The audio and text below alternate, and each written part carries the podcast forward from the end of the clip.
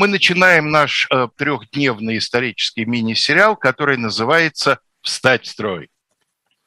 Вот э, Максим, как лейтенант запаса, как и я, знает, что есть выйти из строя, да, есть встать из строя. И э, сегодня у нас такой общий, так сказать, обзор того, как проходили э, мобилизации частичные и нечастичные, и всеобщие в Российской империи, Советской России, Советском Союзе. Э, и э, сегодня мы, так сказать, познакомимся с общей картиной, а вот завтра и послезавтра будем говорить о всяких исключениях из этого правила сегодня сегодняшняя серия называется «Прибрать людишек».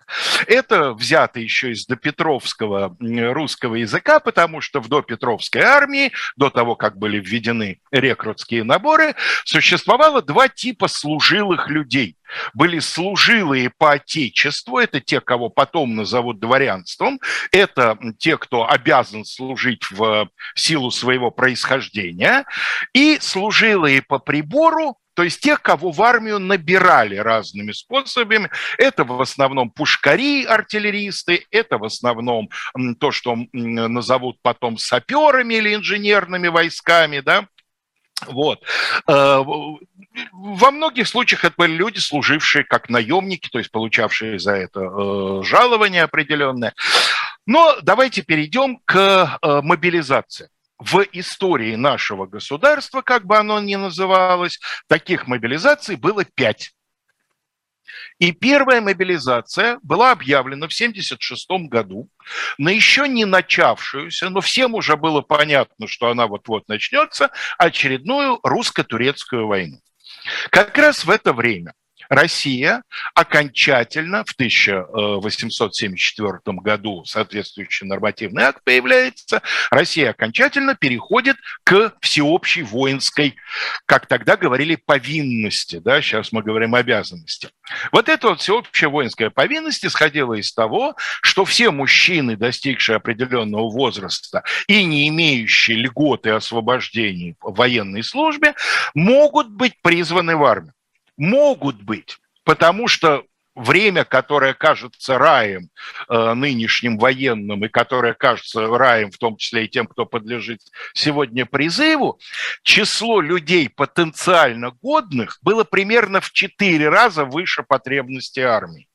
Угу. Это при том, что основания для отсрочки или для а, полного освобождения от военной службы было очень много.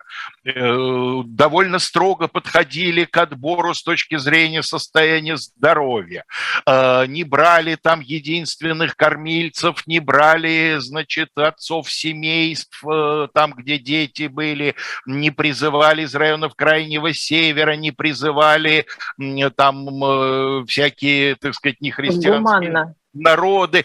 Ир, гуманно, но причина не в человеческом отношении к, э, к, к материалу. Знаете, я тут начитал всяких мемуаров, и что меня поразило, прямо у нескольких офицеров и генералов времен русско-японской войны практически одна и та же фраза. Поступают солдаты из сибирских округов, сытые, здоровые, выносливые. Один написал только немножко мрачные как о лошадях, вот ей-богу, да, значит, э, и э, главная причина того, что вот такие роскошные условия, людей много, да, людей гораздо больше, чем нужно. Поэтому, когда потенциальных призывников, так сказать, бросался жребий, и те, кто жребий вытаскивал, шли служить, а те, кто, так сказать, жребий не вытаскивал, или в переносном смысле вытаскивал счастливый жребий, их записывали в запас. И в этом запасе их могли на какие-то краткосрочные учебные сборы призвать, а могли вообще не трогать.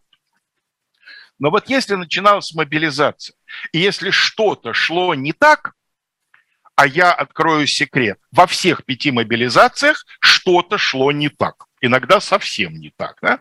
И вот если что-то шло не так, начинали выгребать в том числе и вот этих так называемых ратников первого и второго разряда, то есть не служивших. Угу.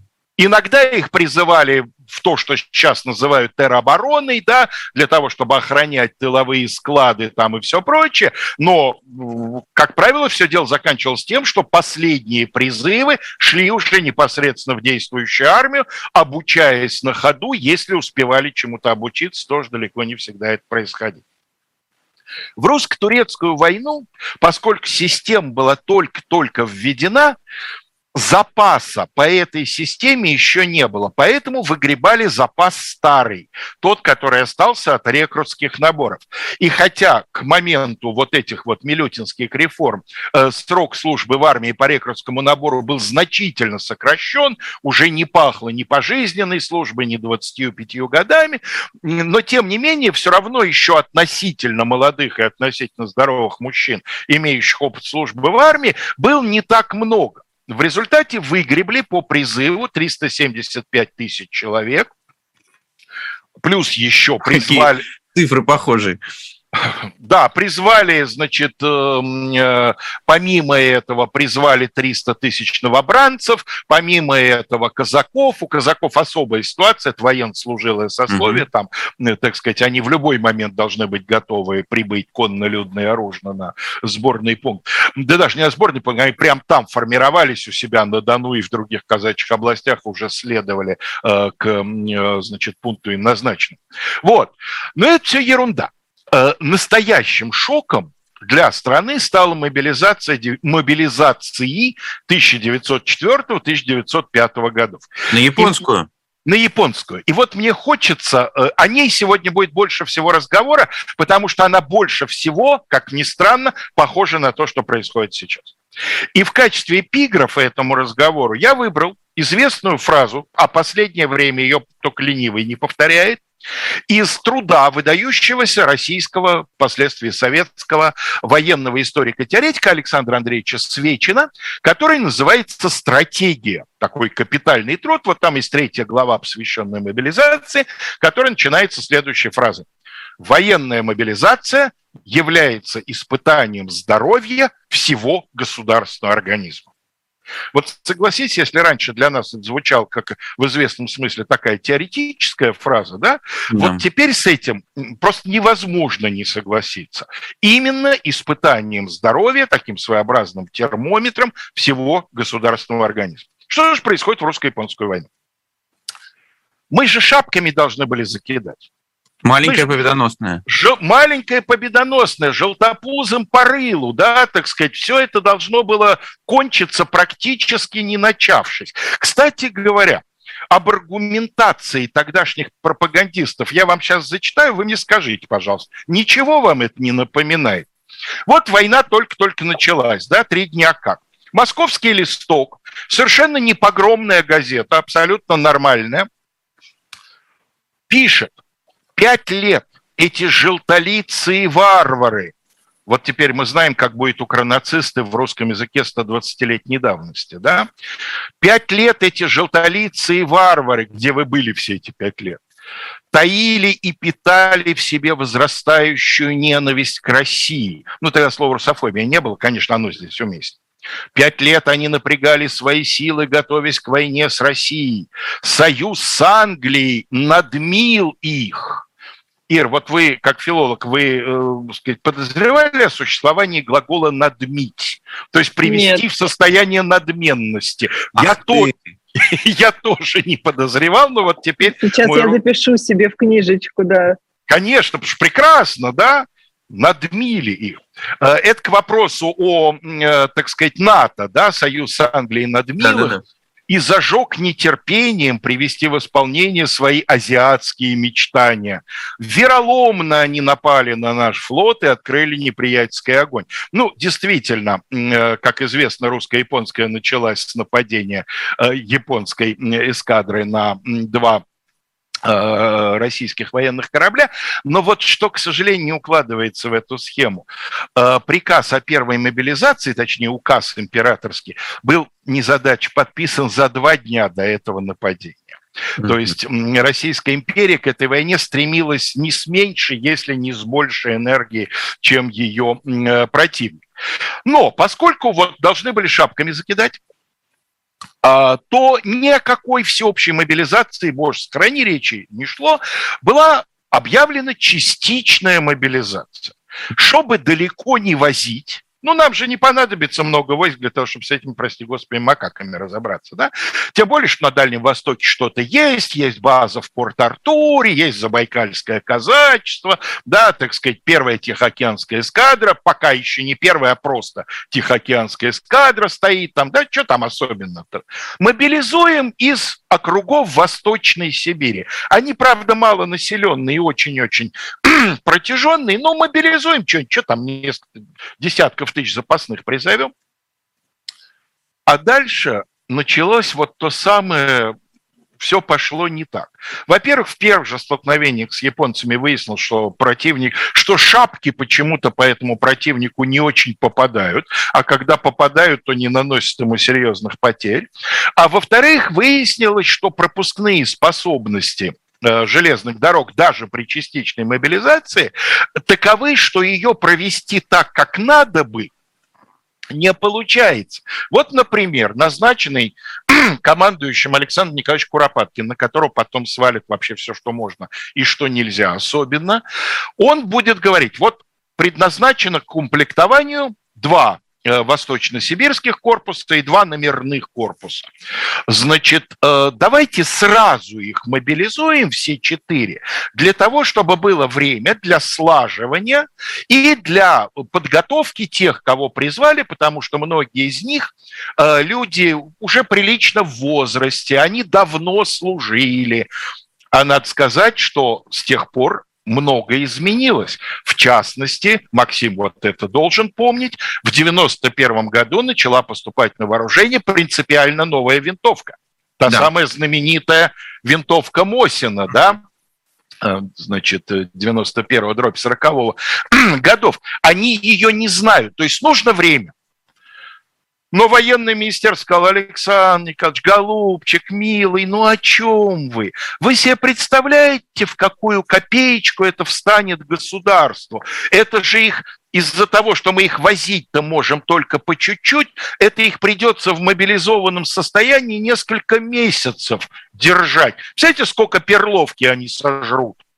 Просто так, да? Нет уж, давайте мы их будем мобилизовывать по мере так сказать, под, подхода вагонов. Вагоны подошли, мобилизовали, значит, загнали очередную партию и повезли туда тихим ходом за Байкал даже не за Байкал, потому что линия мобилизации по, первым, э, по первой вот этой частичной, она как раз проходила восточнее Байкала. Угу. То, что э, оттуда мобилизуют.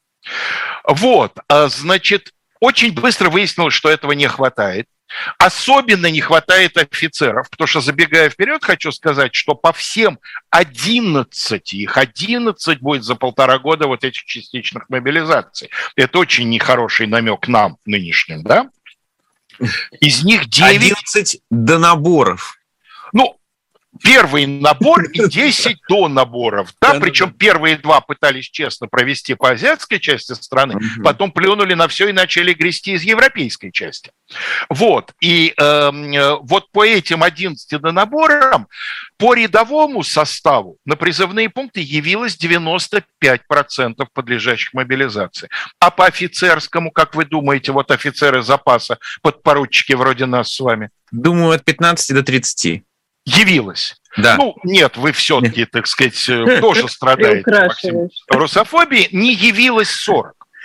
60 а. все-таки явилось. Но смотрите, какая колоссальная разница да. между рядовыми офицерами, между простыми людьми. Что такое офицеры запаса? Это в основном люди с высшим или средним законченным образованием, их тоже было не так много, которые отслужили вольноопределяющимися в армии, и потом прапорщики запаса, соответственно, прапорщики военного времени, как их называли.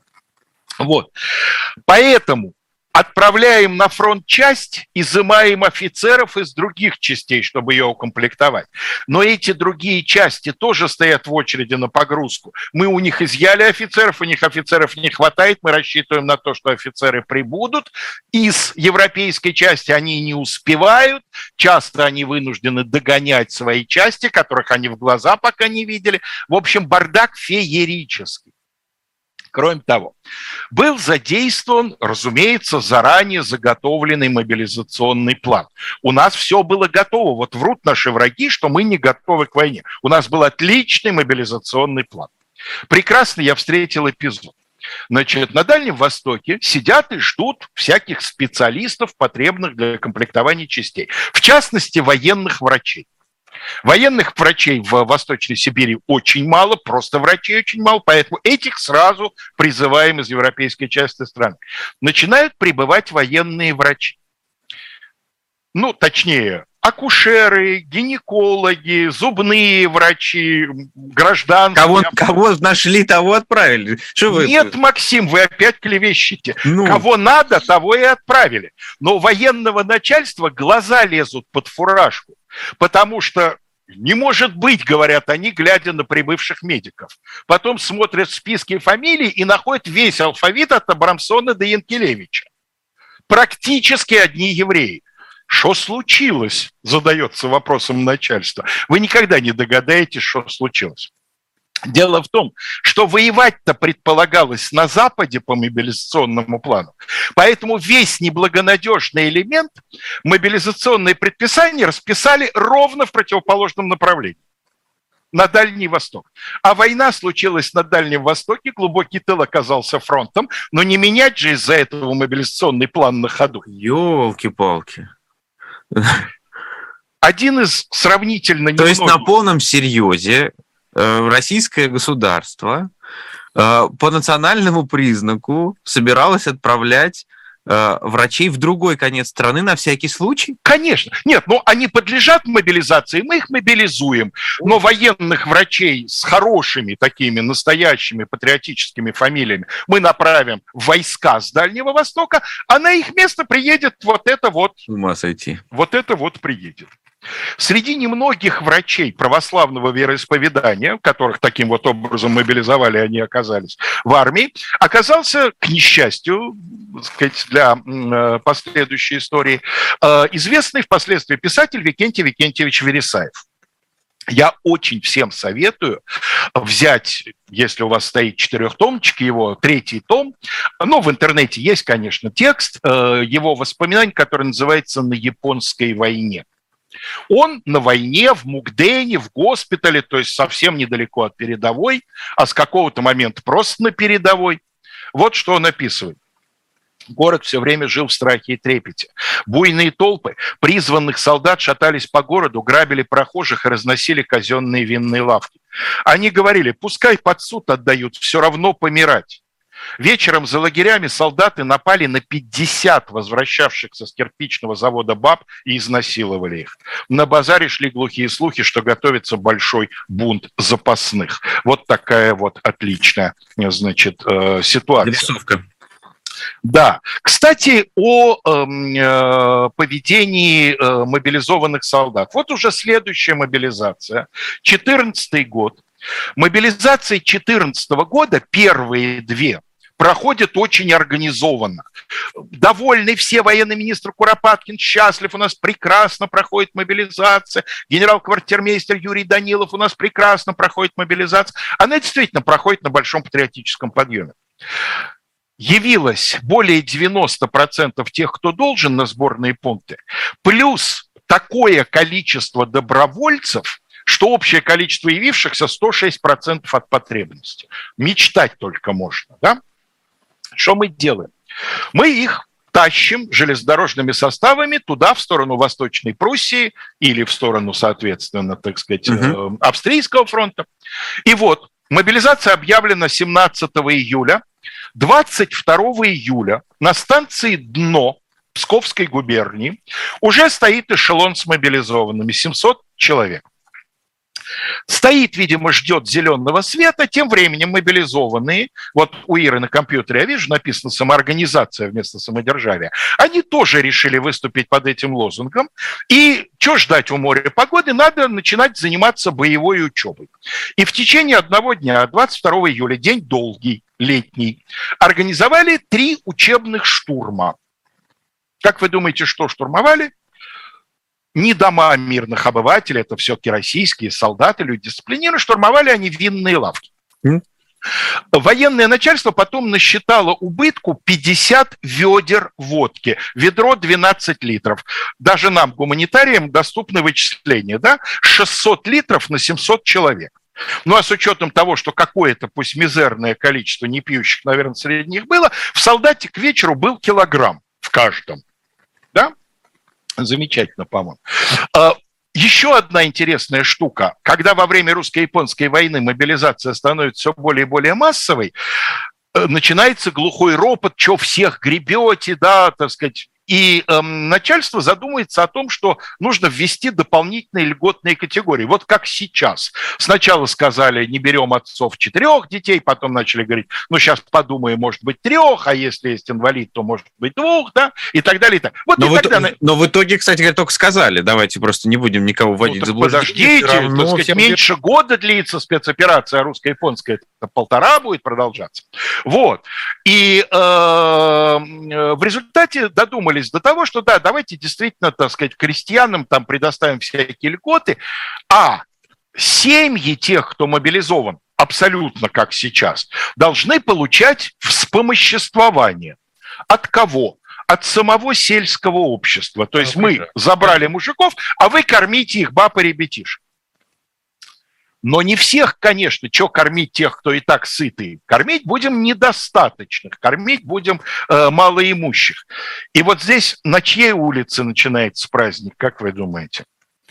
Сельских старост, потому что именно они ответственны за оценку имущественного состояния. Они должны выдавать справку, что вот та-то семья малоимущая, поэтому ей положено вспомоществование. Ну и, естественно, к ним стаями полетели жареные гуси, утки, та самая различной прозрачности жидкости и так далее, и так далее.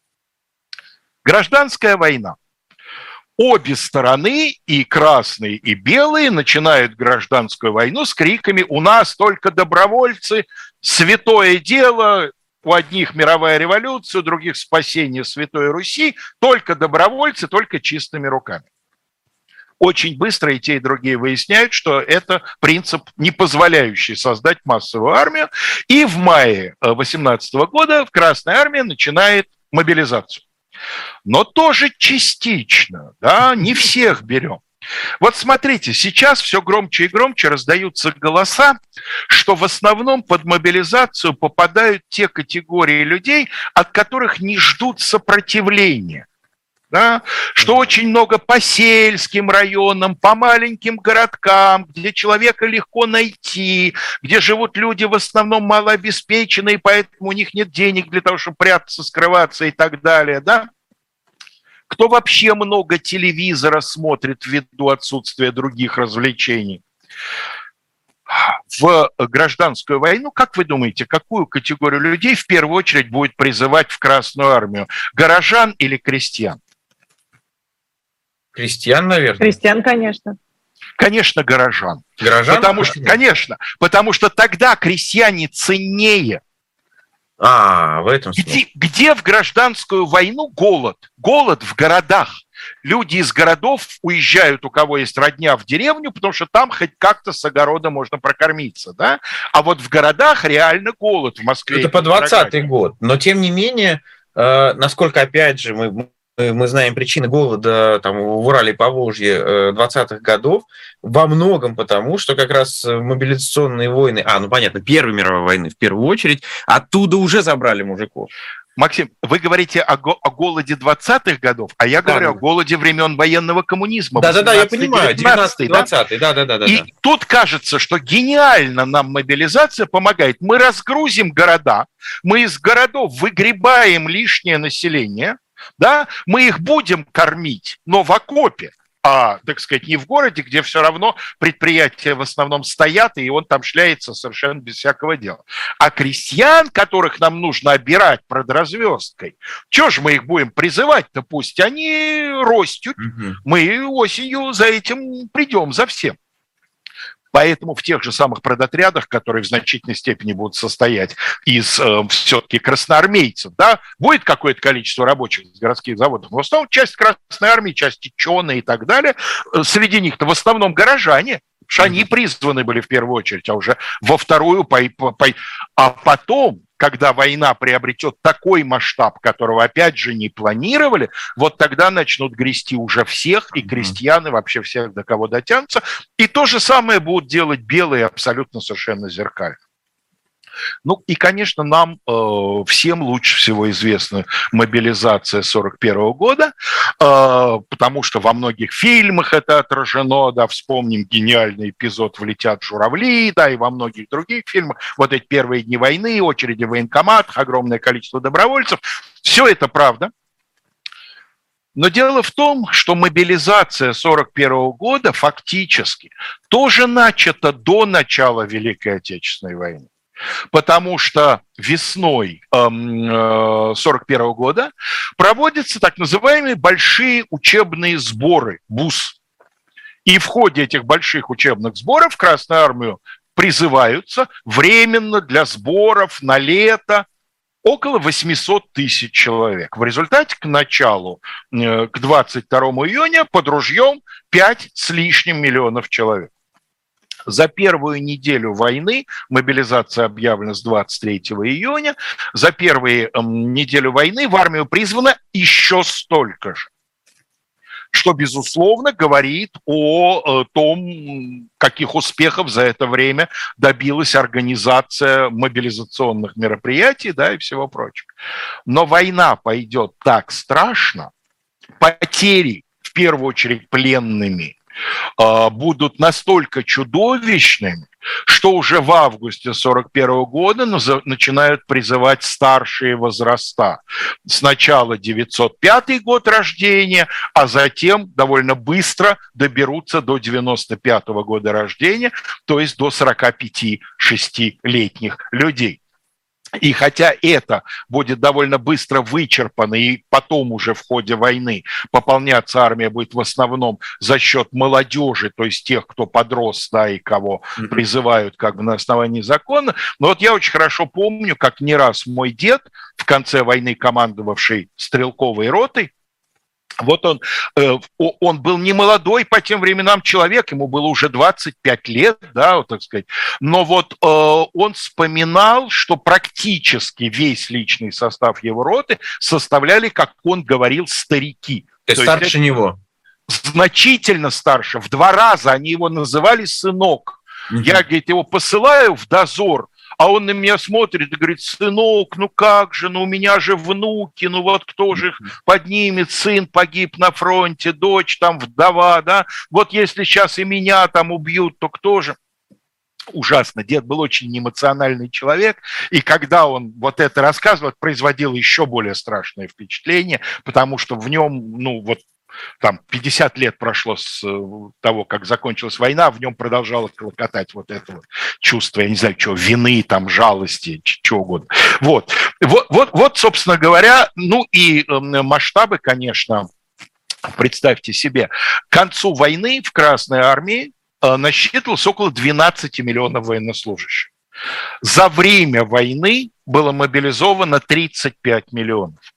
Вот уже этого достаточно, для того, чтобы понять, какие потери были понесены, потому что что значит 35 было мобилизовано, а осталось к концу войны 12. Mm-hmm. Это убитые, раненые, искалеченные. Послушаю я вас, Алексей Валерьевич, и думаю, чего мы удивляемся тому, как мобилизация происходила в России. Все, в принципе, уже можно было предсказать. Ну, в принципе, да. Понимаете, э, вот говорят, вот вы историки должны знать, что будет в будущем. Конечно. Вы вот нам скажите, что... Просто по носу щелкают за такое. Вы нам скажите, что будет. Мы подымем документы и расскажем, как оно будет. Вот это мы можем. Но мы можем решать задачку только если в конце задачника ответ есть. Вот ответ есть, мы под него подгоним.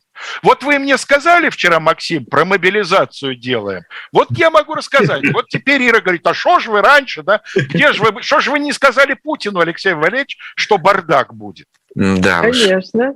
Конечно. Государю надо ну, сказать, что виноват, да, в Англии ружья, ружья кирпичами ружья не чистят. не чистят кирпичом, да. да. Но завтра будет гораздо более ценное для нынешних властей те тема. Завтра мы будем раскрывать секреты уклонизма. Будем говорить о том, как вот от этого всего великолепия отдельные несознательные подданные товарищи, граждане пытались уклониться с разным успехом.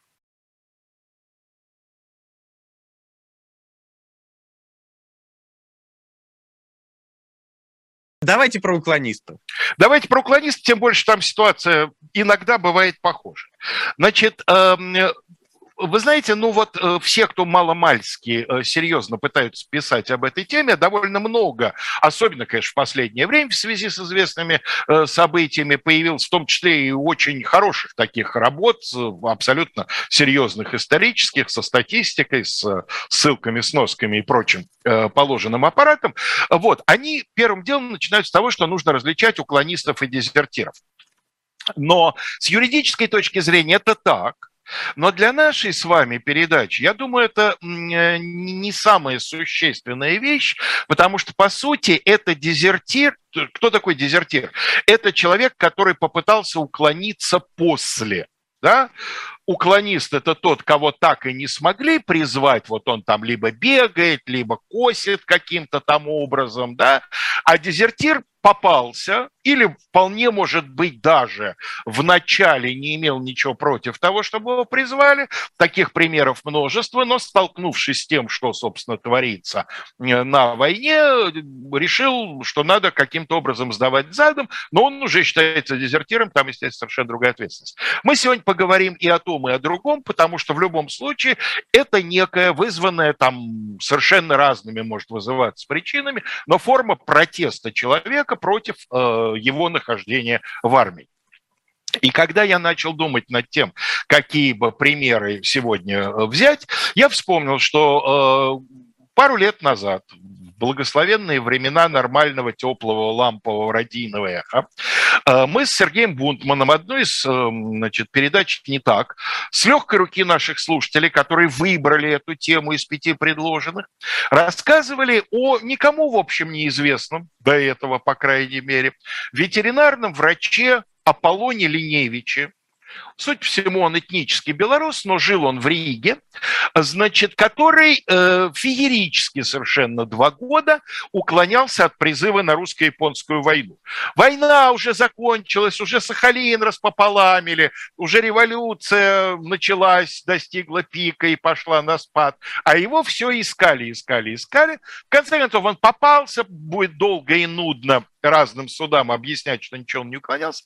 Значит, вот гениальность сценария, который он задействовал, заключалась в том, что он вроде бы все время был на виду. Он периодически являлся, изображал на лице неподдельное удивление. Говорил, как? Вы меня ищете? Да вот же я, да не я никуда, да я священный долг за веру царя Отечества. Да сейчас. Но пользуясь тем, что тогдашняя мобилизационная система была довольно гуманна, и вместо того, чтобы повинтить человека прямо в тогдашнем военкомате, специальное по воинским делам присутствие это называлось, да, и как тут же его по, по воинским делам, делам присутствие. присутствие. Красиво. Я все-таки люблю этот э, чиновничий язык Конечно, 19 века, начала 20-го. Да. да, причем не специальное присутствие по воинским делам, да, вот как в немецком языке, вы, Максим, теперь знаете, да, глагол иногда там да. его несколько минут приходится ждать, пока он в конце предложения появится. Вот здесь существительное, да, специальное по воинским делам присутствие. Вместо того, чтобы тут же повинтить, спеленать, значит, забросить в вагон и отправить на Дальний Восток тихим ходом, вместо этого говорили, ну хорошо, голубчик, вот мы вас сейчас буквально уже... А он и опять куда-то, значит, девался. Я, чтобы не быть голословным, э, быстренько вам кусочек процитирую, лист 116, 116 лист. Представляете, какое дело, да? Причем это не последний лист э, далеко, это один из средних листов. Объяснил, что уехал в 1904 году из Риги в Санкт-Петербург. Он не сообщил своего адреса в управление воинского начальника, потому что уехал на каникулы и занимался уроками и практикой в Санкт-Петербурге. В 904-м эта война уже идет, да, война началась в январе. Свой запасной отпускной билет от 2 мая 1904 года Вот, война, его призвали. Обвиняемый получил в конце лета 1904 года. И лишь тогда мог ознакомиться с содержанием статьи 103, узнав затем от полиции в Шувалове летом 1904 года о своем призыве на службу. Обвиняемый тотчас послал воинскому начальнику заявление о своем местожительстве и с большой радостью ожидал дальнейших распоряжений, так как помимо желания выполнить долг перед Родиной, рассчитывал благодаря командировке на войну выйти из своего тяжелого материального положения. Видите, он всеми силами доказывает, ну как же я мог уклоняться от войны, что вы за ерунду такое говорите? Ведь она же и денежные вопросы должна была поправить. Но в Шувалове он своего назначения не дождался. И в начале сентября 1904 года, вернувшись в Рику, явился воинскому начальнику, который объяснил ему, что его заменили ветеринаром Анташевским. Ну, понятно, лошади-то ждать не могут. Тем временем на Дальний Восток поехал другой ветеринар. Обвиняемый выразил по этому поводу свое сожаление и оставил в управлении свой адрес церковной улицы номер 8. До декабря 1904 года еще раз был в управлении, беседовал с делопроизводителем о своих шансах на новый призыв, а потом уехал на праздники в Петербург. И вот таким вот образом наш герой, значит... Э, Просто он ездил из города в город он ездил из города в город, не забыв каждый раз засвидетельствовать воинскому начальнику свое почтение. Да. Вот я помню, что когда в институте мы изучали гражданское право, меня поразила такая очень, в общем, справедливая мысль из гражданского кодекса, что уплата части долга является признанием долга в целом. Да. То есть, в принципе, если вы хотите сохранить вид честного человека, вы можете мизерные суммы выплачивать, и потом в суде вам это зачтется. Ну как же так? Я не отрицал свой долг. Вот видите, помните, как в анекдоте в стареньком про дедушку и бандитов? Ребят, ну я же отдаю потихоньку. Угу. Да? Вот, э, так сказать, малую сумму присылай, и потом, когда скажут, вот он не отдавал, он имел там умысл, ничего он не имел умысла, он признавал долг неоднократно и прилагал все усилия для того, чтобы его выполнить. Вот, оказывается, со священным долгом то же самое. Э, мы говорили с вами вчера о том, что и на русско-японскую, и на, особенно на Первую мировую сначала мобилизация шла не просто хорошо, а, можно сказать, на большом подъеме, особенно в 2014 году. Но затем начало происходить то, что потом уже в годы гражданской войны гениально сформулировал Александр Иванович Куприн. Напомню вам, человек военный вообще по своему образованию и началу своей карьеры. Вот что он сказал. Сапоги, хлеб, шинели, ружье – это все, что нужно воину, кроме убеждения, что война имеет смысл. Голодный, босой, невооруженный солдат – хороший материал лишь для бунта, для бунта и для дезертирства. Вот, хотя он перечисляет вещи вроде материальные, но вот мне кажется, что центральной является вот эта вот оговорка. Кроме, то есть помимо, в дополнение – к убеждению, что война имеет смысл. И когда начинается утрата вот этого смысла, эм, естественно, э, начинается рост всяческого рода уклонизма. Пожалуй, самый известный сегодня из людей, который в определенной форме уклонился от службы в армии в Первую мировую войну, это Владимир Владимирович Маяковский. Да. Надо сказать, что Маяковский начало войны встретил, как и подавляющее большинство, патриотически и даже эм, подал заявление э, с просьбой выдать ему свидетельство о благонадежности, которое было необходимо для того, чтобы пойти в армию добровольцев. Каждый раз ведь начинается с одного и того же. Да? Мы добровольцами берем лучших. Нужно свидетельство о политической неблагонадежности. Сейчас я расскажу, как в 2016 году доберутся даже до заключенных и будут пытаться их законопатить. Да что вы говорите? Да заключен, ну что, на примере бывает, одного, Алексей Валерьевич, ну на что? примере одного известного уклониста. Точнее, непонятно, уклонист, не уклонист, очень темная история, но сейчас подождите три минутки. Так вот, Маяковский подает заявление с просьбой дать ему это свидетельство, потому что он хочет, значит, эм, на фронт. Ему не дают, Типа, дескать, не, не заслужил ты священного права с оружием в руках защищать веру царя Отечества, потому что у него были неприятности с полицией, да, какая-то уж благонадежность. Но Война идет совсем не так, как планировалось. 15-й год – великое отступление. И в сторону Маяковского вот то самое присутствие начинает поглядывать с вожделением. А Маяковский уже без. Да? Осознал. Вот жениться надо вовремя, да. И в 15 году он пишет свое знаменитое стихотворение «Вам», которое обычно в учебниках школьных литературы называют пацифистским, оно не пацифистское, там сложнее. Да? Маяковский говорит о том, что люди, погибающие на войне, они герои. Да? Петрову поручик да. оторвал ноги. Оно обращено тем, кто э, остался в тылу. И вот за это умирать, вот за эти жирные рожи, которые стряхивают там стрелятку или что-то с губы. Вам ли, любящим да. баб до блюда, жизнь отдавать Максим, в угоду? Максим, Максим, Я лучше нас, в нас... баре Лядям буду подавать ананасовую воду. Ну уж тогда бледям, пока нас не ну, слышит Роспотребнадзора, соблюдайте все-таки ритм. Ира, извините, ну, пожалуйста. Ну, и все остальные тоже. Я пытался удержать этого несносного человека от цитирования Маяковского в полном объеме. Вот. Э, но не получилось. Значит, и эм, э, тем не менее, Маяковского призывают и вот тогда задействуются связи. А, в частности, Максим Горький, который помогал благодаря своему колоссальному совершенно авторитету, имел возможность помогать не только деньгами, что он делал очень щедро, но и помогать связями и всем прочим э, тем людям, которых он читал перспективными, там, молодыми литераторами. И в конечном итоге эм, э, он пристраивает Маяковского на такую должность, что он вроде бы в армии в результате Маяковский оказывается в императорском автомобильном гараже. То, что, из чего потом вырастет поныне здравствующий гараж особого назначения Кремля. Да? У Николая II были автомобили, Маяковский даже один из них угнал покататься, пользуясь служебным положением. Служи, служба у него там была не бей лежачего. Военной формы он не носил. Есть одна фотография Маяковского в шинели и в папахе. Она постановочная. Взяли бутафорскую одежду из театра. Он сфотографировался, так сказать, и всячески над этой фотографией стебался. Да? Значит, форму он не носил. Есть фотографии, где он то ли красит автомобиль, то ли моет автомобиль в костюме при галстуке. Хорош до невозможности. В увольнительную к ним очень хорошо относился начальник гаража генерал в увольнительную ходил куда угодно, кутил, там в бильярды играл, вел себя не так, как привык себя вести в мирное время, но бубнил.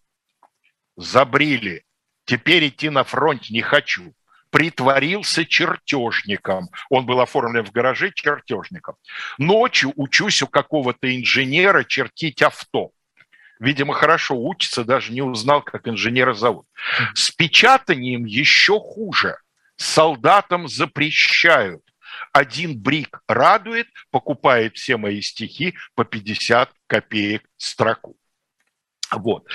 А, я обещал, э, да, ну и в конечном итоге Горький э, добыл ему э, окончательное освобождение от военной службы, потому что по мере продвижения войны возникло ощущение, что его могут даже из этого теплого местечка на фронт прихватить. Все-таки Маяковский для армии достаточно лакомый кусок, здоровенный, физически сильный, да, там, подковы гнул, ну, как такого, такую Арясину, значит, в тылу мариновать? Его на фронт, на передовую, на линию огня.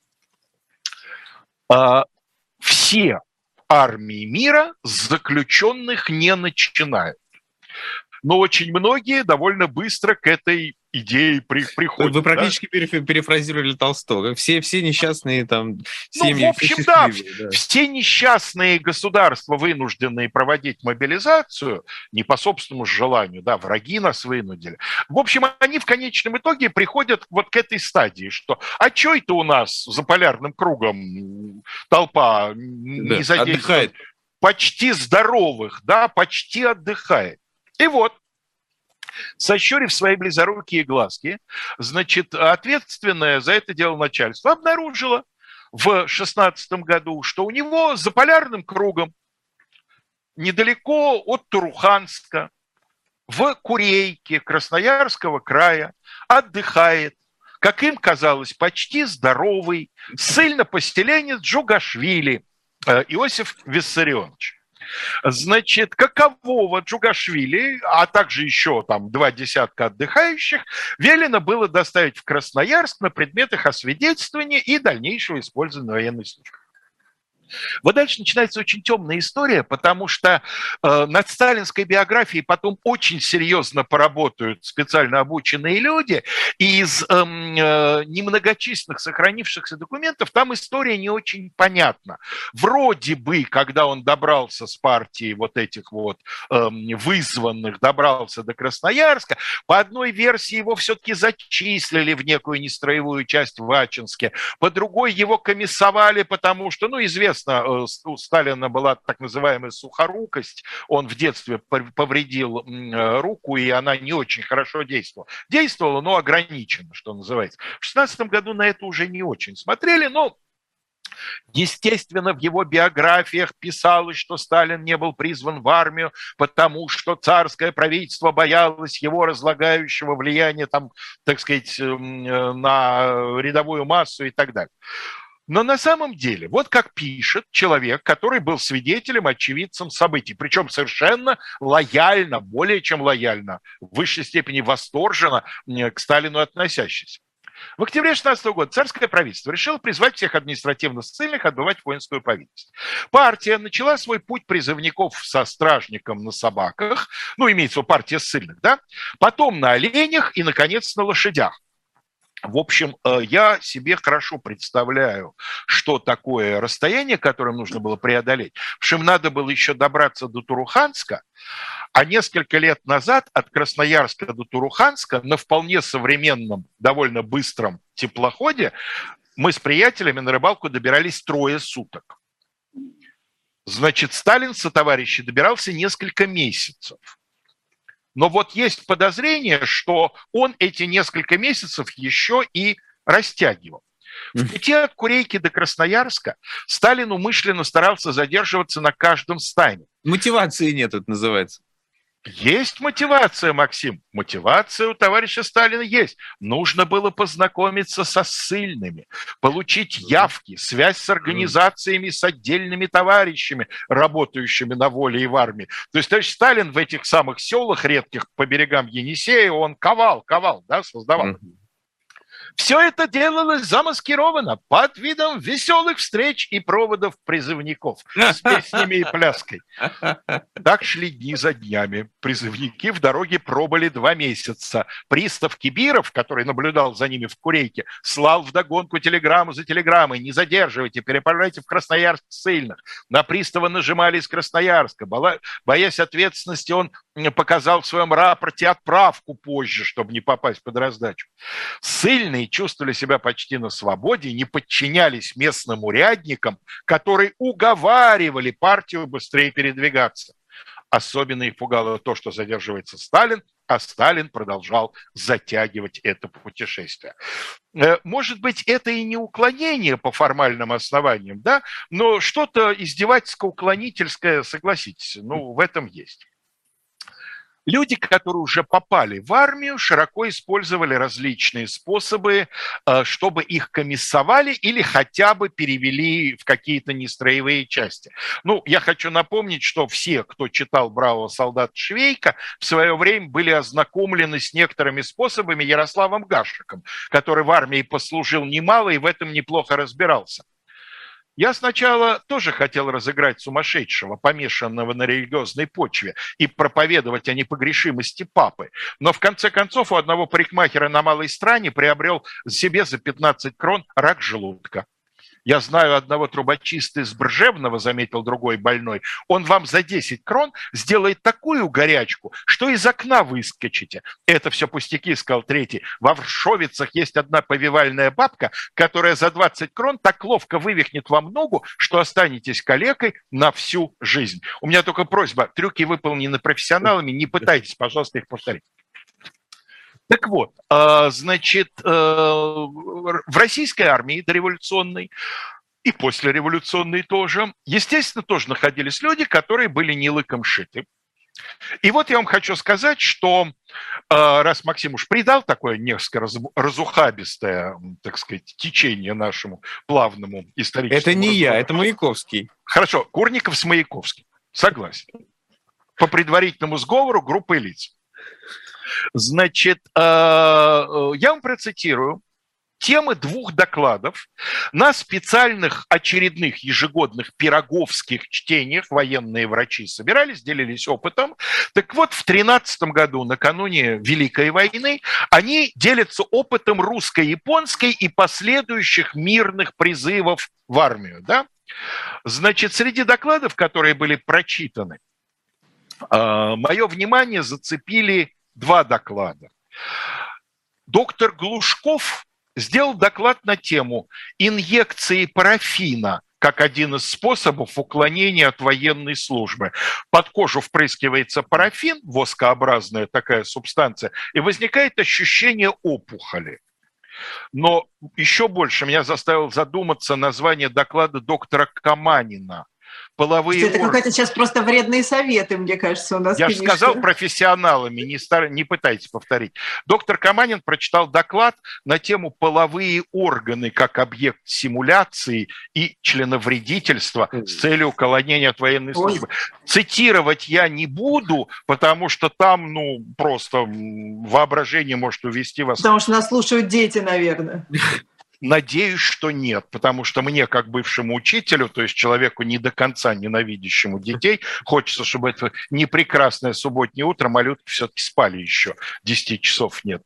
А, Алексей Александрович Брусилов констатирует в начале войны, это дневниковая запись сентября 2014 года, глубочайшему моему огорчению сейчас узнал, что между ранеными, направленными в садовую вишню, часть легко раненых в левые руки имеют ясные ожоги, что свидетельствует об умышленном членовредительстве. Да, если э, да, понятно. ствол близко находится. Во-первых, коже, левую да? руку не жалко.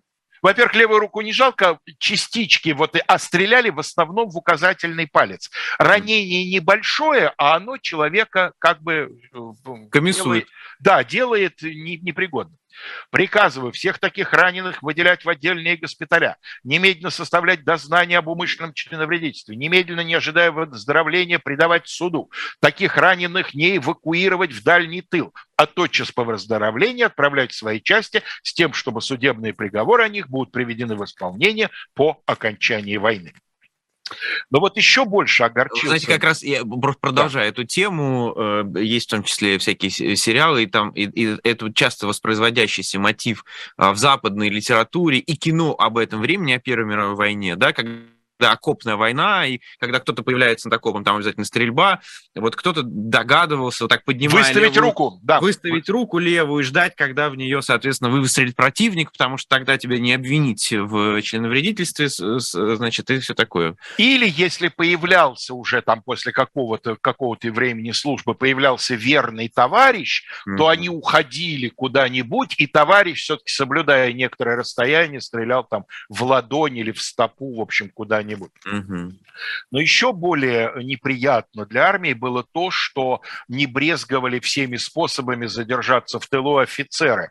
Вересаев, которого я вчера цитировал, заведовал в частности, вот в Мугденском госпитале, палатой для офицеров.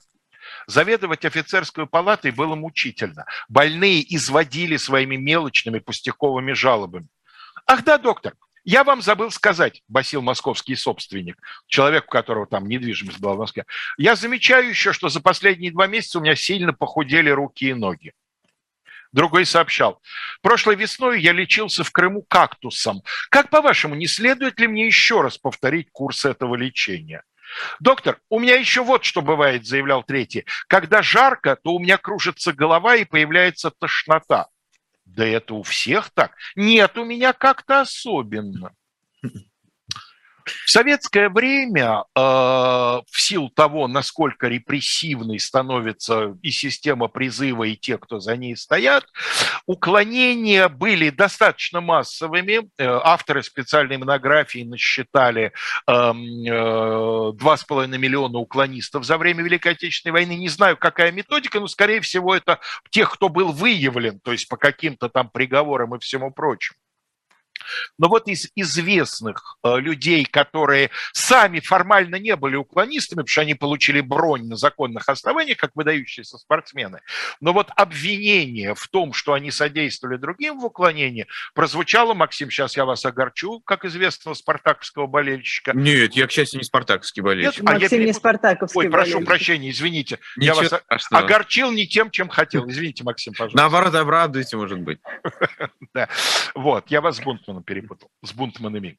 Да. Значит, э, в приговоре Николаю Петровичу Старостину прозвучит эта тема. Я процитирую кусочек из обвинительного заключения.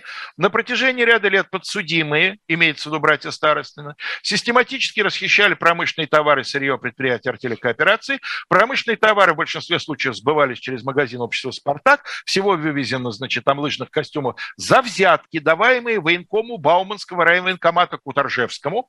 Старостин НП беспрепятственно оформлял отсрочки от мобилизации в Красную армию на лиц, не желающих быть на фронте. Николай Петрович потом в своих мемуарах всю в эту возню, которая началась еще до войны на самом деле, объяснял происками Берии, который, как известно, добивался чемпионства для «Динамо» всеми доступными ему способами, а доступными ему были все способы. Да? Ну вот современный историк, сошлюсь на коллегу из Международного мемориала, напомню, что Международный мемориал считается не вполне желательной организацией, Сергей Бондаренко, который исследовал это дело, и вот что он, э, значит, в свое время в интервью одному изданию сказал. В первых двух томах дела Старостиных арестованные отвечают на вопросы о финансовых нарушениях, из которых можно понять, насколько сталинский мир был пронизан коррупцией. Взаимодействие шло на услугах. Ты мне, я тебе. Это происходило в том числе и вокруг футбола. Дальше он подчеркивает, что трудно сказать, какие нарушения мнимые, какие самооговор, какие, так сказать, торговля со следствием. Да? Я это признаю, а вы мне не предъявляете там создание террористической организации. Им же это пытались решить. Ну вот, вот как он заканчивает. Но тем не менее там есть моменты, которые можно проверить. Например, рассказывается, что старостины выкупали у военкоматов в начале войны спортсменов за колбасу, водку, шубы, чтобы те не попали на фронт. И есть детали, которые говорят, что, возможно, это так и было. Я не сомневаюсь, что это так и было. Единственное, что я думаю, что они это делали не для того, чтобы набить свой карман, а именно для того, чтобы помочь своим товарищам сохранить команду и прочее, прочее. Вот. А о том, что это более чем возможно, свидетельствуют многочисленные уголовные дела времен войны, когда прямо целые военкоматы вместе с целыми находящимися при них медицинскими комиссиями садятся на скамью подсудимых, потому что, эм, ну вот там вспоминается какой-то районный военкомат, который освободил более ста человек на незаконных основаниях от призыва. Завтра, я сразу уж воспользуюсь случаем анонсировать, Завтра мы будем говорить о такой стороне мобилизации, как законные основания для отсрочки или освобождения. Бронь. нее.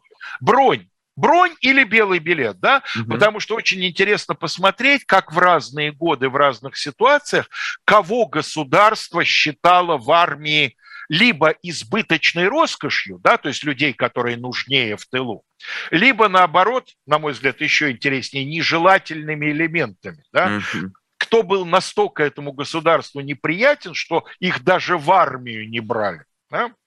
Вот это тоже сюжет очень интересный, поэтому, э, значит, э, не пропустите, пожалуйста, наш завтрашний, завтрашний, тоже не очень ранний утренний разворот. Вот Алексей Валерьевич не захотел бр- брать э, знакомца Маяковского Бурлюка. Вы Ты знаете, его Максим, просил, Максим? Да.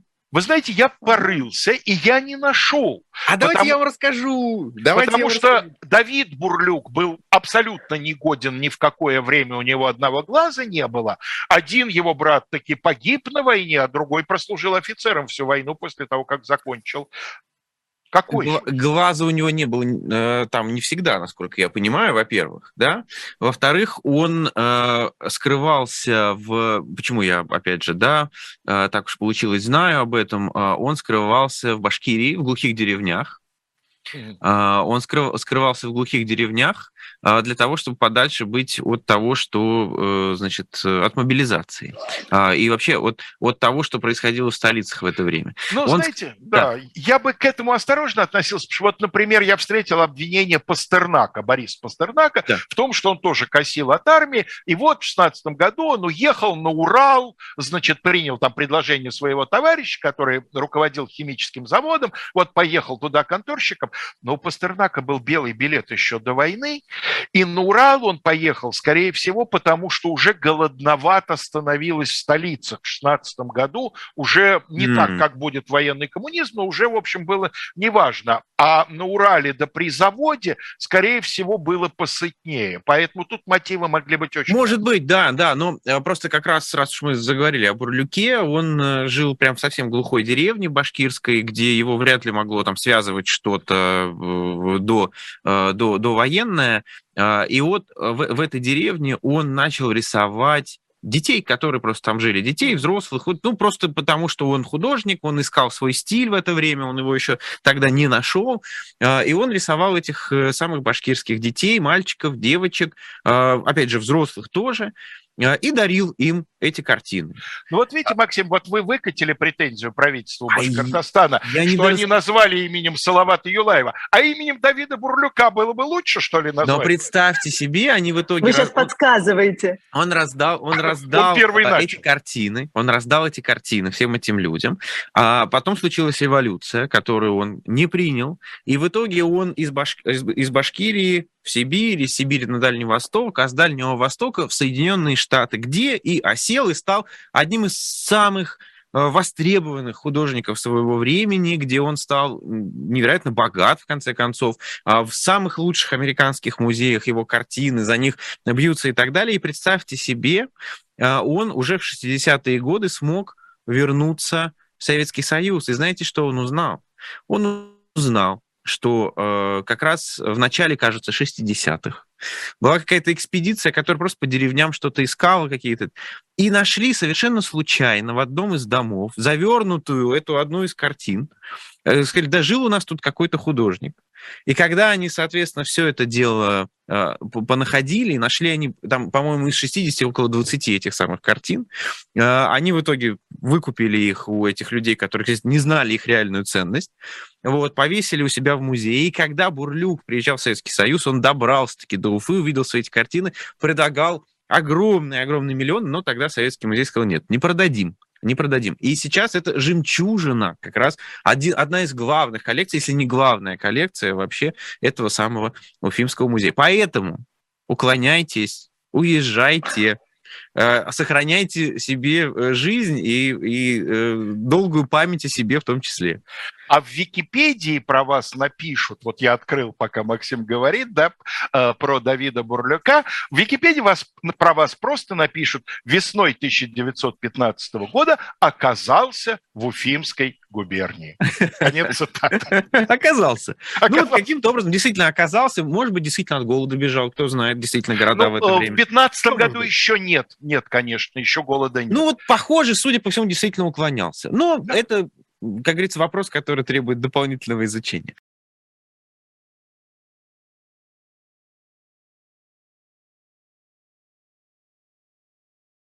Ну что, про бронь. Броня, броня крепка? бронь. Броня крепка, да, но только в тот момент, пока танки не быстрые. А вот когда танки становятся быстрыми, то броня как-то утрачивает ряд своих качеств. Мы сегодня это не раз увидим. Мы поговорим сегодня о всех основаниях э, об отсрочке или освобождении от службы в армии, которые существовали в э, российском государстве, как бы оно ни называлось, э, в эм, времена массовых мобилизаций, то есть начиная с последней трети, э, ну, последней даже четверти XIX э, века. Значит, в царской России Возьмем все три мобилизации царской России и на, эм, значит, э, Балканскую войну, и на русско-японскую войну, и на Великую войну, как называли тогда Первую мировую. Значит, там принцип примерно один и тот же. Существует три группы оснований освобождения от э, призыва. Разумеется, медицинские, они там в разное время могут э, несколько варьироваться. Понятно, что э, в 1916 году уже призывали тех, кого в 2014 по состоянию здоровья, скажем, могли освободить. Понятно. Но, в принципе, это как бы идея такая постоянная. Да? В любое время всегда есть медицинские основания для освобождения. Вторая группа – это социальные основания. Вот здесь, как я успел вчера, по-моему, вчера или позавчера сказать, э, в царской России было довольно много категорий, людей, которых либо э, предоставляли им отсрочку, либо вообще не призывали в армию по социальным условиям их семей. В первую очередь это касается так называемого единственного кормильца, да, значит, единственный трудоспособный сын пожилых нетрудоспособных родителей, единственный брат при наличии маленьких, э, значит, э, братьев и сестер сирот, да, то есть когда родители умерли, ну и так далее. Правда, надо сказать. Давайте просто отметим, кстати, что удивительно, но вот в эту мобилизацию этот аргумент вообще не работает. Единственный кормилец, не единственный кормилец. Да, это, это удивительно. Э, ну да, это, эту мобилизацию, конечно, делает в этом смысле, ну, надо посмотреть, что дальше будет, но делает ее какой-то уникальной по степени жесткости. Да? Угу. Понятно, что, скажем, э, государство современное и государство 120-летней давности по-разному представляют себе свои социальные обязанности. И, конечно, сегодняшнее государство э, больше занимается поддержкой э, тех слоев, которые находятся вот в такой вот угрожаемом положении. Но э, мы же здесь живем, и мы прекрасно понимаем, что объем вот всех этих благ, он не настолько велик, чтобы пожилые люди, лишившиеся единственного сына кормильца, могли сказать, ну ничего, проживем и на пенсию, mm-hmm. а лекарства бесплатно, а проезд в транспорте бесплатно. Но вот, тем не менее, надо сказать, что эта система давала сбой даже в Российской империи, а, потому что, например, Сенат, который был последней инстанцией по рассмотрению всяческого рода жалоб и так далее, то есть судебный орган, обратите внимание, не Министерство обороны последней инстанции, а независимый гражданский судебный орган. Так вот, Сенат был завален разного рода жалобами, и некоторые из них Какие-то были надуманными, какие-то были от неграмотности, какие-то были жуликоватыми, но некоторые из них совершенно очевидно описывали ситуацию действительно беды. Ну вот смотрите, эм, конкретное совершенно дело, когда э, пишет пожилой крестьянин, у него, значит, в свое время умерла жена, он женился второй раз. Во втором браке у него родился единственный сын. Значит, он пишет, сейчас мы с женой уже вот сами работать не можем, я все время лежу, жена моя практически слепая, он у нас единственный сын, если вы его призовете в армию. Речь идет о мирном времени, надо сказать, об обычном призыве. А на это ему Сенат отвечает, у вас же есть сын взрослый от первого брака, да, есть, но у него семеро своих несовершеннолетних детей. Куда мы ему еще? Неважно, отвечает Сенат. Дальше вот фраза, которая заставила меня задуматься. Сенат постановил, семья есть понятие кровное, а не трудовое. То есть раз он является формально членом вас, но он же сын ваш, да, ну и что, что у него ситуация такая, что ему, дай бог, собственных детей прокормить, да? Раз он ваш сын, значит, вот этот от второго брака уже не является единственным, и его в конце концов призвали. Кровное, а не трудовое кровная трудовая, да. я сказать, вот... Не марксистский подход. Не марксистский, но я теперь знакомым женщинам буду время от времени эту фразу говорить, но не пропадать же такому, э, так сказать, добру. Я буду говорить, что на основании постановления правительствующего Сената, мне только номер выучить, вот, и дату. Вот, семья есть понятие кровное, не трудовое. Вот, правда, я понимаю, что этот аргумент может быть и против меня, многодетного да, отца обращен, так что я буду да. пользоваться им очень аккуратно и не дома. Значит, Э, и, наконец, самое, на мой взгляд, интересное, это национально-религиозное. В царскую армию не призывали определенные народы.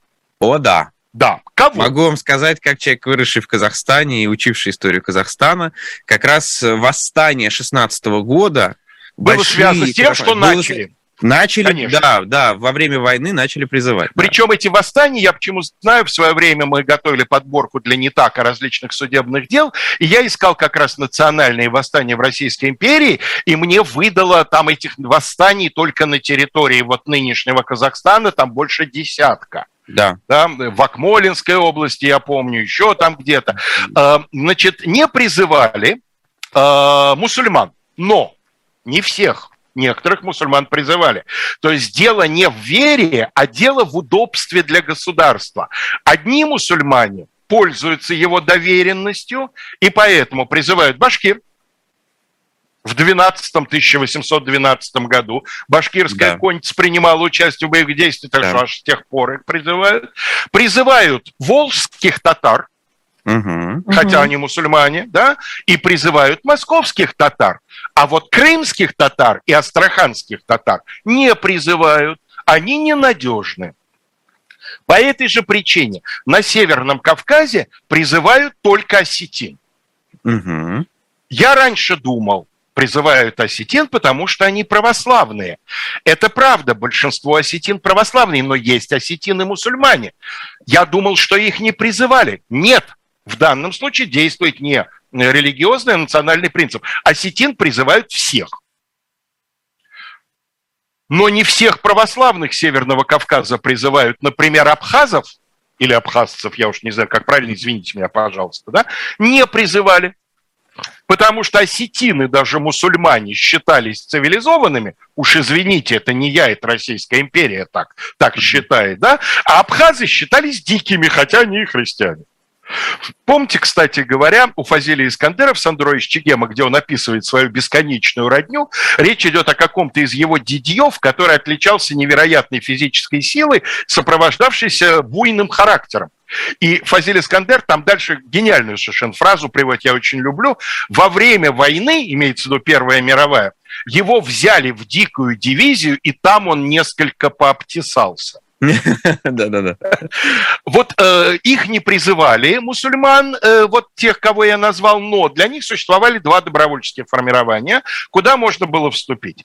Еще до Первой мировой войны существовал Текинский полк, и там служили желающие туркмены-текинцы, э, причем и офицерами, и, э, значит, рядовыми, а в начале Первой мировой войны была создана туземная конная дивизия, вот ее прозвали Дикой дивизией, которая, надо сказать, покрыла себя, в общем, неувидаемой славой на полях Первой мировой войны. Вот э, она тоже комплектовалась на основании добровольческого принципа. Затем не брали народы Крайнего Севера, те, кого сегодня мы называем малочисленные народы Сибири, с ними не хотели возиться. Русского языка не знают, ловить их по тундре, по тайге можно до, до бесконечности. Кстати говоря, в отдаленных районах, например, на Сахалине и Камчатке, оттуда не призывали вообще никого. Мгм. Неважно, православный, не православный, просто, ну, тяжело их оттуда вы, выцепить, да. Народу немного, то есть, значит, ну, как вот народ языкотворец говорит, это все равно, что свинью э, стричь, да, шерсти мало, визгу много. Вот мобилизация на Камчатке и Сахалине в царские времена примерно то же самое. да. Очень интересно решается вопрос с евреями.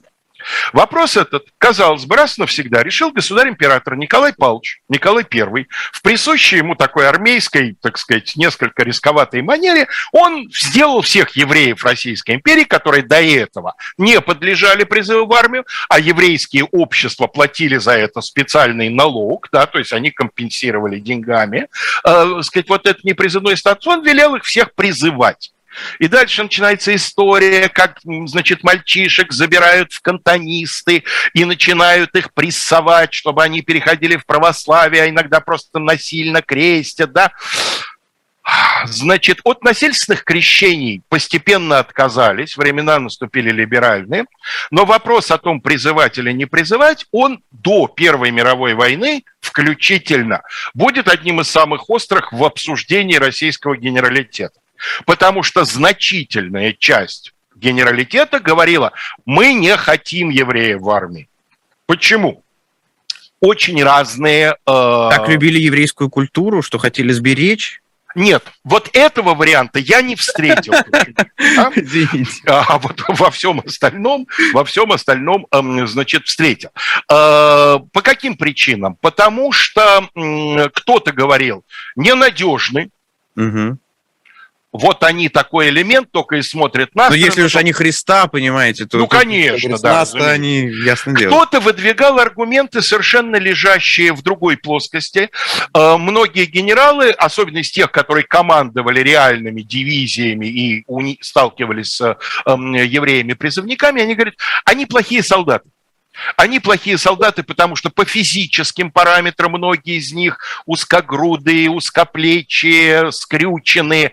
Но это же вот эта беднота из местечек, да, и эм, в отличие от э, румяных крестьян физически достаточно развитых. Господи, хоть занимаются... бы, простите, хоть бы сейчас кого-нибудь это волновало, когда мобилизуют людей. Да, да, тогда Размер они говорили, нам нужны крепкие солдаты, а вот эти вот портняшки, вот эти вот ученики э, сапожников, которые сидят в своих коморках, скрючившись целыми днями, они солдаты слабосильные.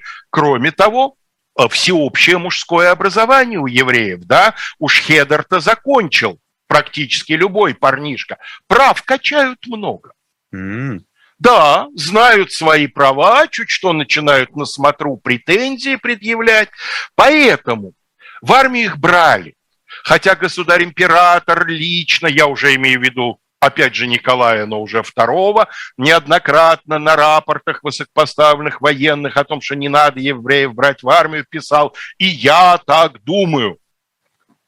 Но сделать ничего не мог, потому что, что бы там ни говорили, но э, от 4 до 5 процентов солдат российской армии мирного времени составляли вот эти самые, э, значит, призывники евреи. И так ничего сделать и не могли, но не давать же им равные права на том основании, что они служат в армии. Ну, это, это, да, да. Иной Мадьяр не виноват в том, что он Мадьяр. Ну, ты сказал. Да, вспоминается знаменитая Гашиковская. Поэтому в офицеры Шиш категорически запрещено. Причем здесь Николай Александрович сделал, я бы сказал, первый шаг от традиционного общества в сторону Гитлера. Потому что если раньше в Российской империи еврейство понималось исключительно как религиозный признак, да. все, крестился, покрестился, ты да, полноправный. Да. Хотя народ православный не обманешь, народ говорил, что жид крещеный, что вор прощенный, что конь леченый. Все одно, второй сорт. Да? Но это как бы народ. Официальные власти исходили из того, что с крещением, с принятием э, христианства снимаются ограничения. Но вот Николай Александрович велел подходить по-другому, по этническому признаку. Вот. Крещеный ты Русский крещ... царь, понимаете? Русский, русский царь, хозяин земли русской, да. Mm. Крещеный ты не крещеный, но если твоя фамилия Ефраимсон или Куперник, в военное училище, в офицерское, так сказать, звание тебе эм, дорога закрыта, и в результате до 14 года, начиная с 80-х э, годов 19 века, всего 7 офицеров-евреев, выслужившихся из рядовых, из известно в русской армии. Да? А, даже если еврей шел на военную службу вольно определяющимся, а он имел право, если он заканчивал гимназию или хотя бы доучился до конца шестого класса в гимназии, он мог пойти вольноопределяющимся, и такие были, потому что это привилегированный достаточно статус. Но даже отслужив положенный год или полтора, его не допускали до экзамена на офицерский чин, в чем состоял смысл службы вольноопределяющимся. Ты готовишься к офицерскому экзамену и становишься прапорщиком запаса, если ты его сдашь. Да? Нет, морда такая, не будешь ты у нас прапорщиком запаса. Вот. Э, уголовников не брали, причем, естественно, не брали тех, кто отбывает наказание. Ну, это атовизм атовизм абсолютный, и в Первую мировую его начали исправлять. Мы вчера казус товарища Сталина разбирали, да, в 16 году уже и политических ссыльных начали пригребать. А так не брали даже тех, у кого была непогашенная судимость. Я имею в виду в мирное время. Да? Удивительно. Удивительное дело. Никогда такого не было. Советская власть, естественно, поменяла подход в принципе значит, остаются э, э, состояние здоровья, понятно, а вот социальные критерии меняются просто радикально. Мы не призываем в армию, а если призываем, то не даем в руки оружие представителям бывших эксплуататорских классов. Что это такое, будет довольно сильно меняться в течение 20-30-х годов. Но общий принцип такой. В армию не призываются лишенцы. Лишенцы – это те, кто лишен избирательных прав.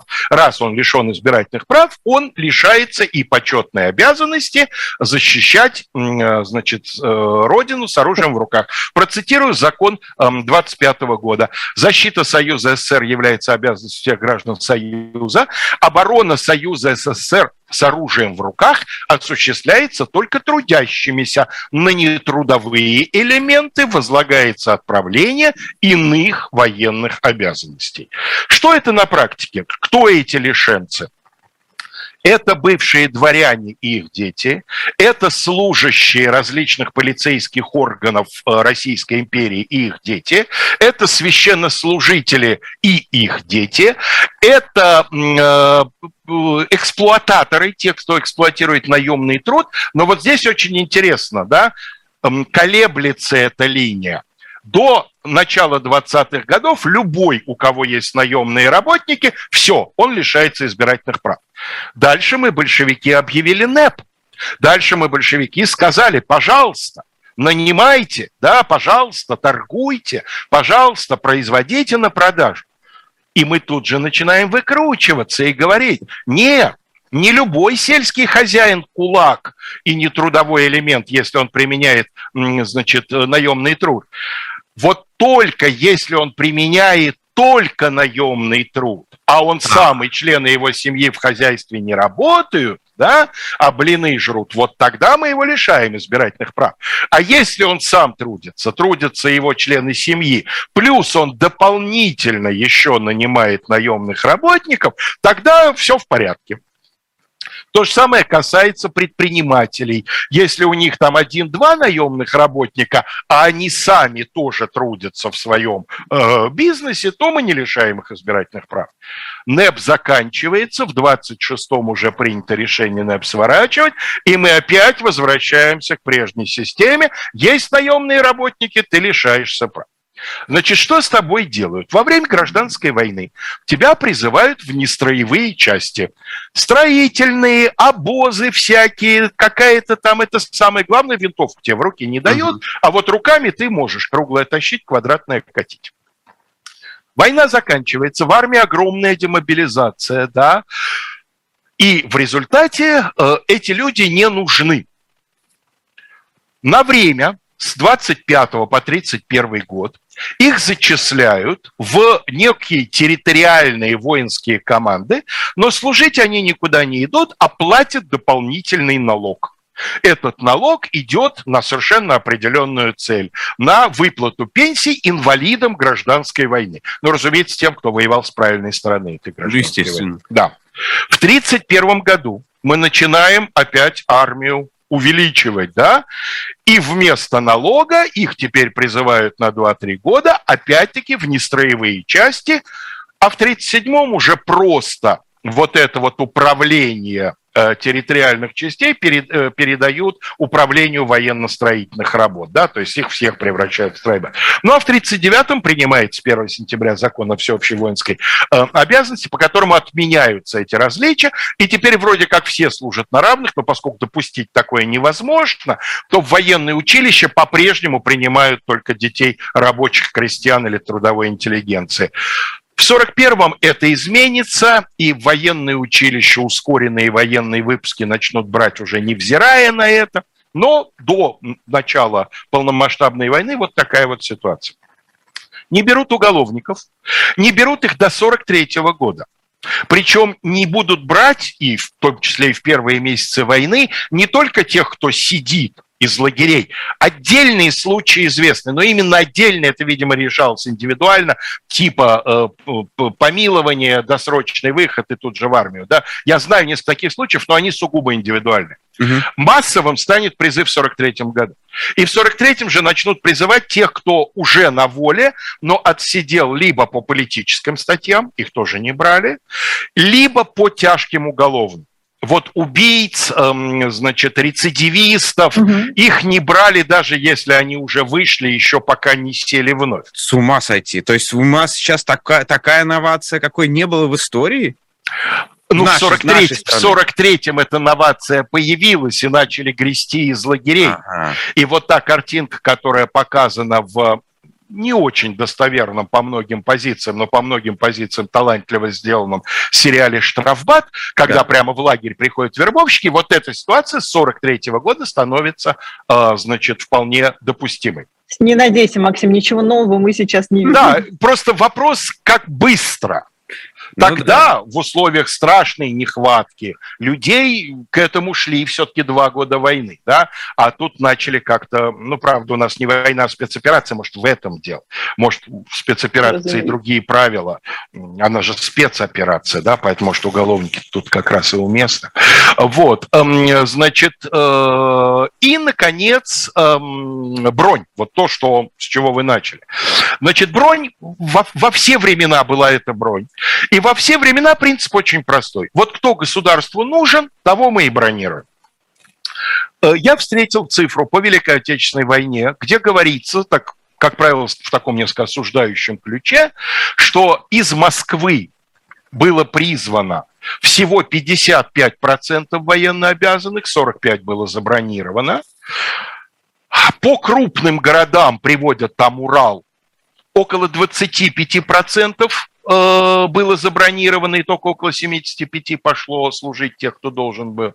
А по деревням российским всего 5% попали в бронь, да. Что это за люди? Это председатели колхозов, это главные инженеры машинно-тракторных станций. это напоминает, откровенно говоря. Что-то напоминает, да, но дело в том, что, понимаете, почему в Москве 45 э, осталось? Это же крупнейший не только административный, как и сейчас, но в отличие от сейчас и крупнейший промышленный центр. Да? Поэтому вот из этих забронированных немалая часть, как, например, мой дедушка, который он все равно не был бы призван в армию, у него была очень серьезная проблема со зрением, но а, он был инженером на заводе, который выполнял совершенно оборонный авиационный завод. Вот, он был забронирован как э, технический специалист, соответственно, всю войну на этом заводе там проработал, готовил к взрыву, к эвакуации, там все прочее. Вот. А, поэтому эти цифры, они в общем понятны.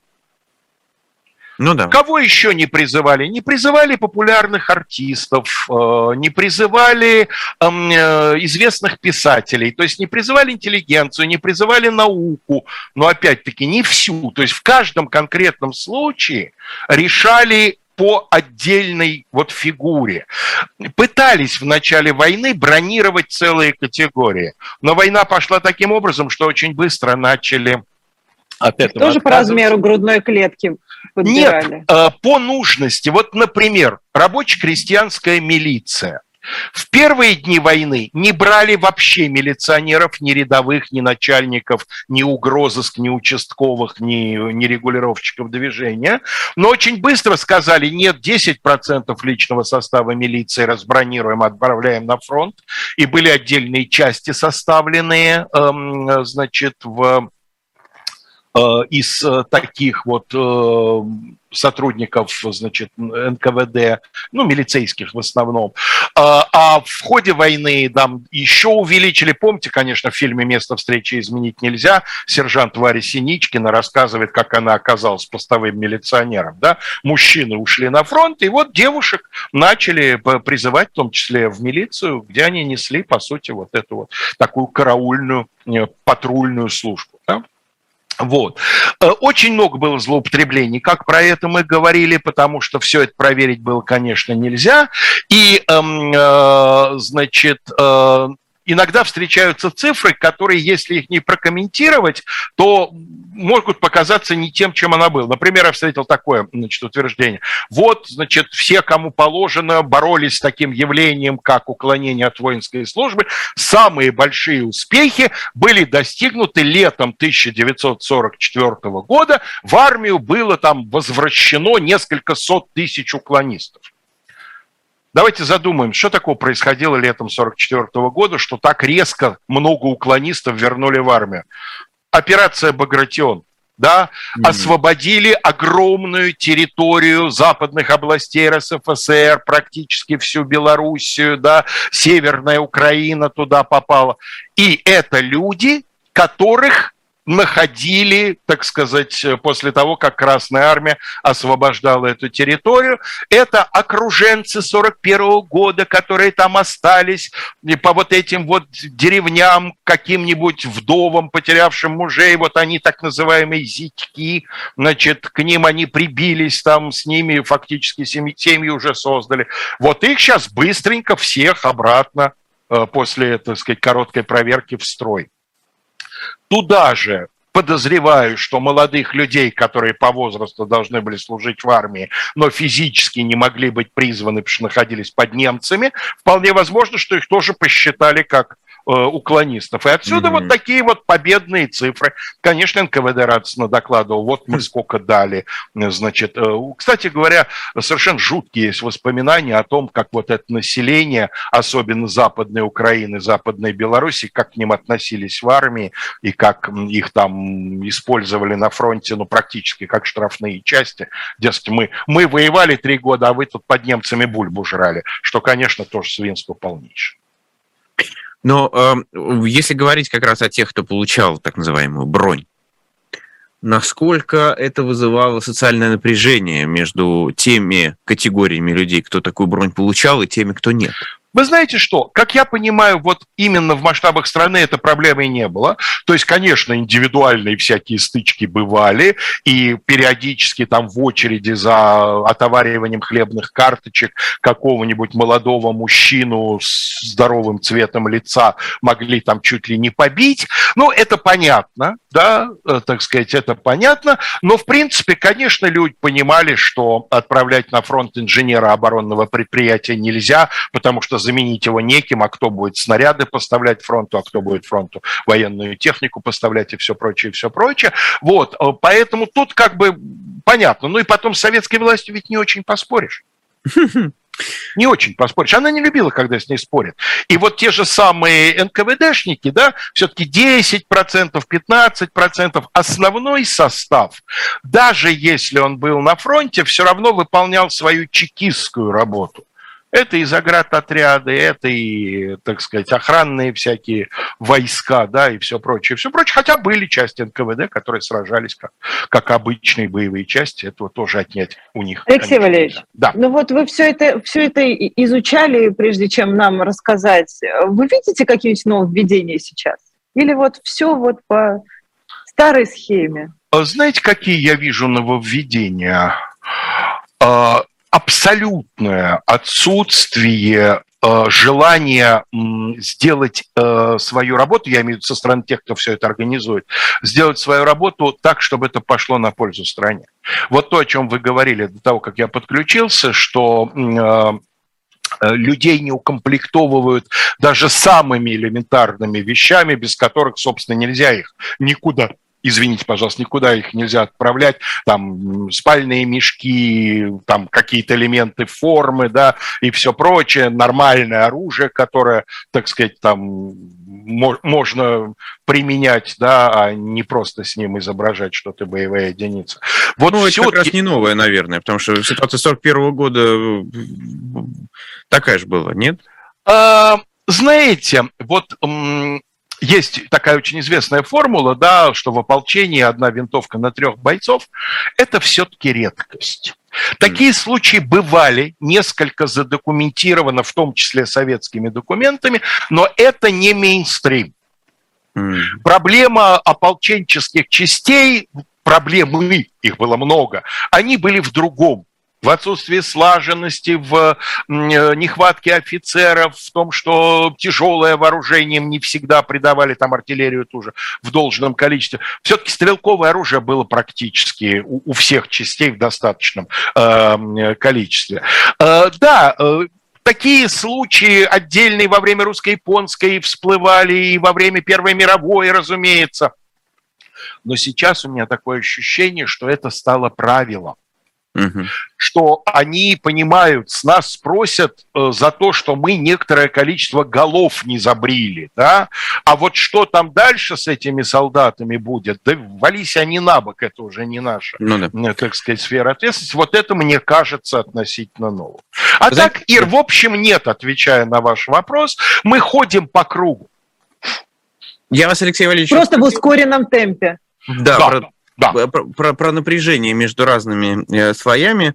Знаете, я вспомнил, как я читал документы, так как я э, в архивах в основном э, работал в Оренбурге, и э, там документы были как раз с 1941 года, когда эвакуированные э, заводы, эвакуированные министерства и так далее э, приехали все э, на территорию, которые войной не были затронуты, в Оренбург. И я вам скажу, что документы, доклады НКВД того времени, они абсолютно такие паникерские практически, угу. потому что местное население э, как бы готово было видеть, что приедут какие-то дети и женщины, но когда приезжали мужчины, да, э, а их мужчин в это время забрали и, и увезли. Вот это их, конечно, э, очень сильно удивляло, особенно когда они узнавали, что еще и на работе они какой-то там бухгалтер какого-то там, да, там или там что такое. Это, это вызывало огромное э, напряжение социальное, и э, так как э, еще тут встречался как раз фактор э, национальный, так как многие из них были евреями, да, то тут начинались разговоры, а может быть, Гитлер не так уж и не прав, там, и так ну, далее. Да, и так да, далее. Да, То есть да, вот да. это доклады НКВД на эту тему читать, честно говоря... Я хочу сказать, что... Картинку, э, которую мы привыкли видеть, да. Национальные проблемы были ведь не только национальное недовольство, не только в отношении евреев, были народы, которых во время Великой Отечественной войны официально в армию не брали. А если брали, то их запрещено было использовать в частях на фронте, только в тылу. Принцип был странный это те народы, у которых есть государство. Немцы, венгры, финны, корейцы, китайцы, японцы. Mm многие корейцы ведь э, выросли, родились и выросли на территории Российской империи, и Советского Союза, и даже корейского не знали, да, для них русский yeah. был родным языком. Но тем не менее, вот, значит, не берем, а если берем, то посылаем не на фронт, а в тыловые части. А некоторых, у которых государства были, брали, например, испанцы, итальянцы, служили, потому что как говорила власть, если э, советский гражданин испанец и итальянец, то это уж точно проверенный коминтерновец, да, больше ему взяться неоткуда, в отличие от немцев, которые еще при Екатерине начали приезжать в массовом порядке. Случались, конечно, и на этой почве, да. Да. Спасибо большое. Спасибо большое, Алексей Спасибо, Валерьевич. Алексей Валерьевич. Спасибо, ребят, вам хорошего Будем окончания. скучать по вам целых две недели. Вашего боевого дежурства я тоже буду скучать, но я буду скучать и думать, чем вас порадовать в следующий ну, Давайте все-таки скажем. Те, кто любит Алексея Валерьевича. Алексей Валерьевич регулярно выступает на канале «Дилетанты» в первую очередь. Да? Прорекламируйте все свои программы, чтобы люди знали. Алексей Валерьевич. Ну, я э, в качестве такой кивающей головы в программе Калоя Хильгова были о правах. Вот, но я киваю, я стараюсь кивать ему в пандан. Я думаю, вы там приглашенная звезда, Алексей Валерьевич. Нет, приглашенная звезда в этой передаче, конечно, Калой. Вот, эм, значит, вторая моя передача – это я тоже кивающая голова, только старающаяся попасть уже в унисон с Леонидом Коцвой. Это параграф 43. Ну, а вот говорящая голова я в программе не так ну и плюс, конечно, спасибо вам большое в ваших вот утренних разворотах раз в две недели я появляюсь. Но как, когда меня Лизы зовут, прошу не читать это измены, я тоже на их, э, на их разовые э, просьбы... Глупость конечно, или измена? С удовольствием откликаюсь, поскольку одно дело делаем. Вот. Все, всего, всего вам доброго. Всем, кто нас слушает,